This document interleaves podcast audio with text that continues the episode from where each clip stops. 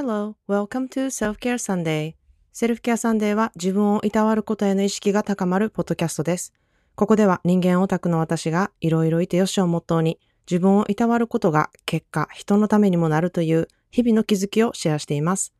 また、セルフケアサンデーでは私が20年以上関わってきたワイン業界で得たことをオンラインイベントでシェアしたり、セルフケアを習慣化できるオンラインセミナーを定期的にしています。私の公式 LINE へ登録していただけると、あなたのためになるセルフケア商法を無料で毎月プレゼントしています。Your self-care starts right now.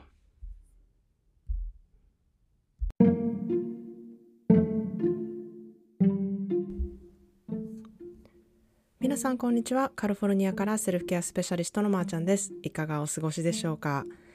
えー、300回目のねあのポッドキャストのプレゼントで私の1時間のズームコンサルに応募されて当選された方のねあのコンサルを順番にしているんですけれどもあのリスナーさんのねいろんな相談を受けたりとか考えていることをね聞くことができていや本当に新鮮ででなんかその上あのいつもね皆さんポッドキャストで共感したことだったりとかあの考えさせられることだったりとかあの毎日のね大事な時間になってますみたいなことをねあの本当に言ってくださる方が多くてですねあの私の励みにもなっていてこう皆さんのね本当に貴重な時間をいただいてあのコンサルにね応募してくださったことをとても嬉しく思ってます。で今日はねあのその中で一番多かった質問をねここでちょっとシェアしたいなっていうふうに思います。それは「まー、あ、ちゃんは人見知りしないんですか?」初対面の人と話す時のコツとかあの会話がなくて気まずくなった時の対処法とかねあったら教えてくださいっていう質問が多かったんで、ね、ですね。でまずあの本当に皆さんうん、初対面の方とかも多かったんですけれども緊張しますってことをすごく言われてたんですね。あのメールのやり取りで。じゃあこの日のこの時間のズームでいいですかっていうやり取りがあったらいや緊張しますとかドキドキしますとか、うん、そういうあのことを言われることが多くてあのちょっと私には緊張するってどういうことやろみたいな感じだったんですね。あのワクワクっていうことはすごくわかるんですけれども緊張するっていうのはそのその人と話すっていうことがうん緊張するのかなとか1対1っていうことが緊張するのかなとかいろいろ私の中ではあの不思議に思うことだったんですね。もしかしたら多分私はそういうことを思わないタイプだからだと思うんですけれども。でまずねあの人見知りってどういう意味やろうってちょっと考考えれば考えるほどどんどん分からなくなってしまってあのググったんですねそしたら人見知りっていうことは子供が知らない人を見てこう嫌ったり恥ずかしがったりすることを本来人見知りっていうらしいんですね。で大人の人のバージョンになるとそれがまあちょっと内気みたいな意味になったりするそうなんですね。なのでこう案外人見知りっていう言葉を使ってみんなはこう理由づけてあの私人見知りやからっていうのであのちょっとシャイやねみたいなことをあの言っているのかなっていうそういうふうに使われているのかなっていう気もしたんですね。でまあそれはさておきあの私は結構初対面の人と話すことは全然苦ではないんですね。でそれはもしかしたら性格的なものであのこの人にどう思われるやろうかとか嫌われたらどうしようっていうよりかねもうそれよりも先にえこの人どんな人なんやろとかあのむっちゃその人のにね興味があの人間オタクなのでめちゃくちゃあるのでそれが知りたいのがもうほんと先に出るんですよね。どんな人やろ？みたいな感じであのその気持ちがむちゃくちゃ勝つのであの私どう思われるやろとか全然なんかそういうとこにエネルギーがいってないっていうかそういうこと全く考えていないんですね。でまあ、うん、あの自分がね知らない人と話す時にこうなぜ緊張するのかとかなぜ言葉が出てこないのかとかその理由をねちょっと緊張するなって思った時に考えてほしいなって思うんですよ。でもしかしたらその、うん、理由がね適当な会話をあんまりしたくないとか、うん、あのその人と別に話したくはないのに話さなあかんとか、うん、あとはあのこういうふうに思われたらどうしようとか、うん、多分そういろんな理由があると思うんですね。でその理由をまずこう自分で知るっていうことが、うん、一番大事だなって思うんですね。なぜ私は緊張しているんだろうっていうなんかこうドキドキするとか不安とか思った時にもそれはあの使えてなぜ私は今不安って思ってるんやろうってそういうふうにね分析して自分でこうあのロジカルに考えていくこういうふうにこういうふうにあの思ってるから不安になるんだってそうするとちょっとそこであの完全に感情の中に取りうん、囲まれてる感じがなくなるのでちょっと楽になったりするんですね。であのそれと同時にですねあの人のこれはちょっと知っててほしいなと思うんですけれども人のほとんどの人がですねあの天気のこととかこう軽いスモールトーク的な言葉かけとか会話をしたくないって思ってるんですよ。でこれはまあ以前の私ポッドキャストでも言ってるんですけれども統計でもうほぼ全員そういう会話をできればしたくないっていう数字が出てるんですね。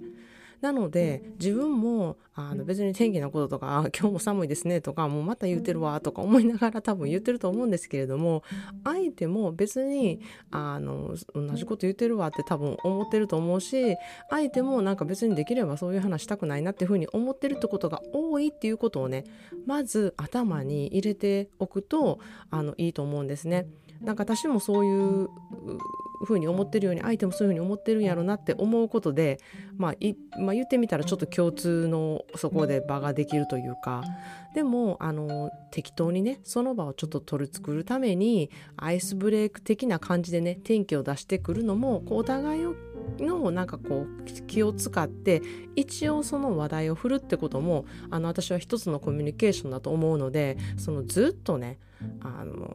今日は寒いですねって言いながらあのその寒いっていうことね冬のことについてずっとずっと話してるとかそれはめっちゃ退屈やなって思うんですけれどもちょっとそれをかじるぐらいだったら、うん、それも一つのあのコミュニケーションなのでいいかなっていうふうに思うんですね。で別にねその話さなくてもいい時にわざわざ、うん、あの天気を出してきたりとか、うん、別にこの沈黙がちょっと、うん、嫌やから出してくるっていうことはわざわざ私はしなくていいんじゃないかなっていうふうにあの思うんですね。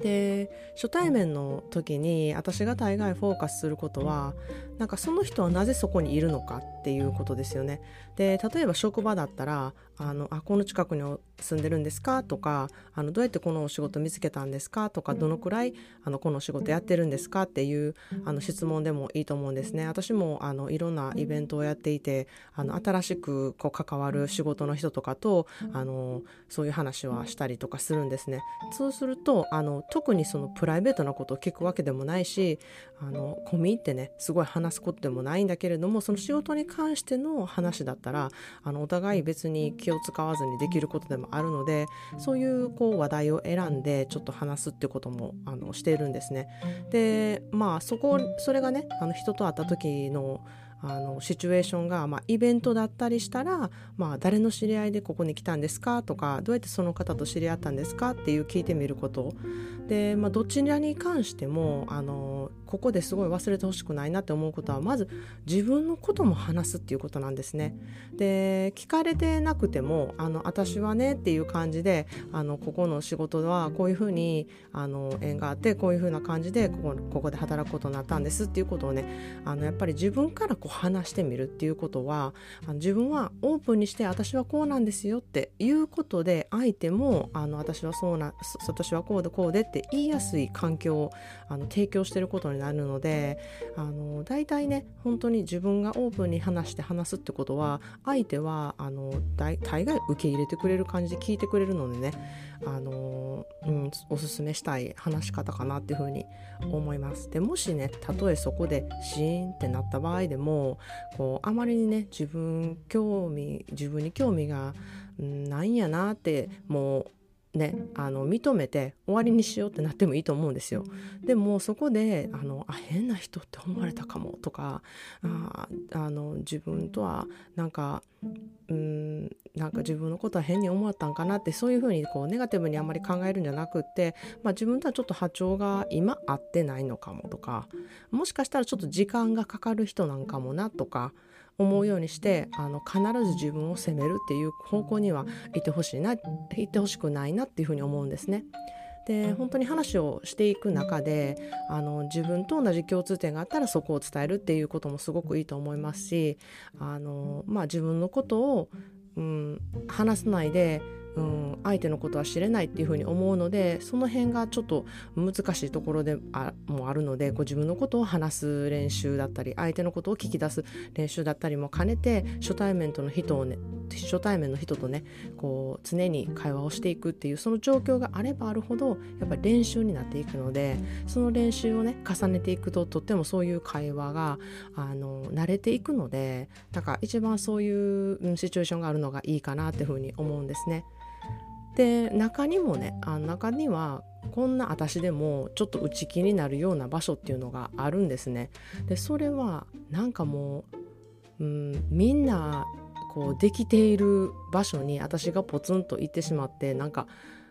こうここはどう入っていったらいいんやろうっていうのが分からなくなった時ですねそれとかみんながすごいできる人で私が一番劣ってるって風にやっぱり自信がちょっとなくなった時にそういう風になるんですよね。で、まあ、例えばヨガのねこう上級クラスみたいなとこに行ってみんな常連さんでみんななんかすごいできる生徒さんばっかり集まっていて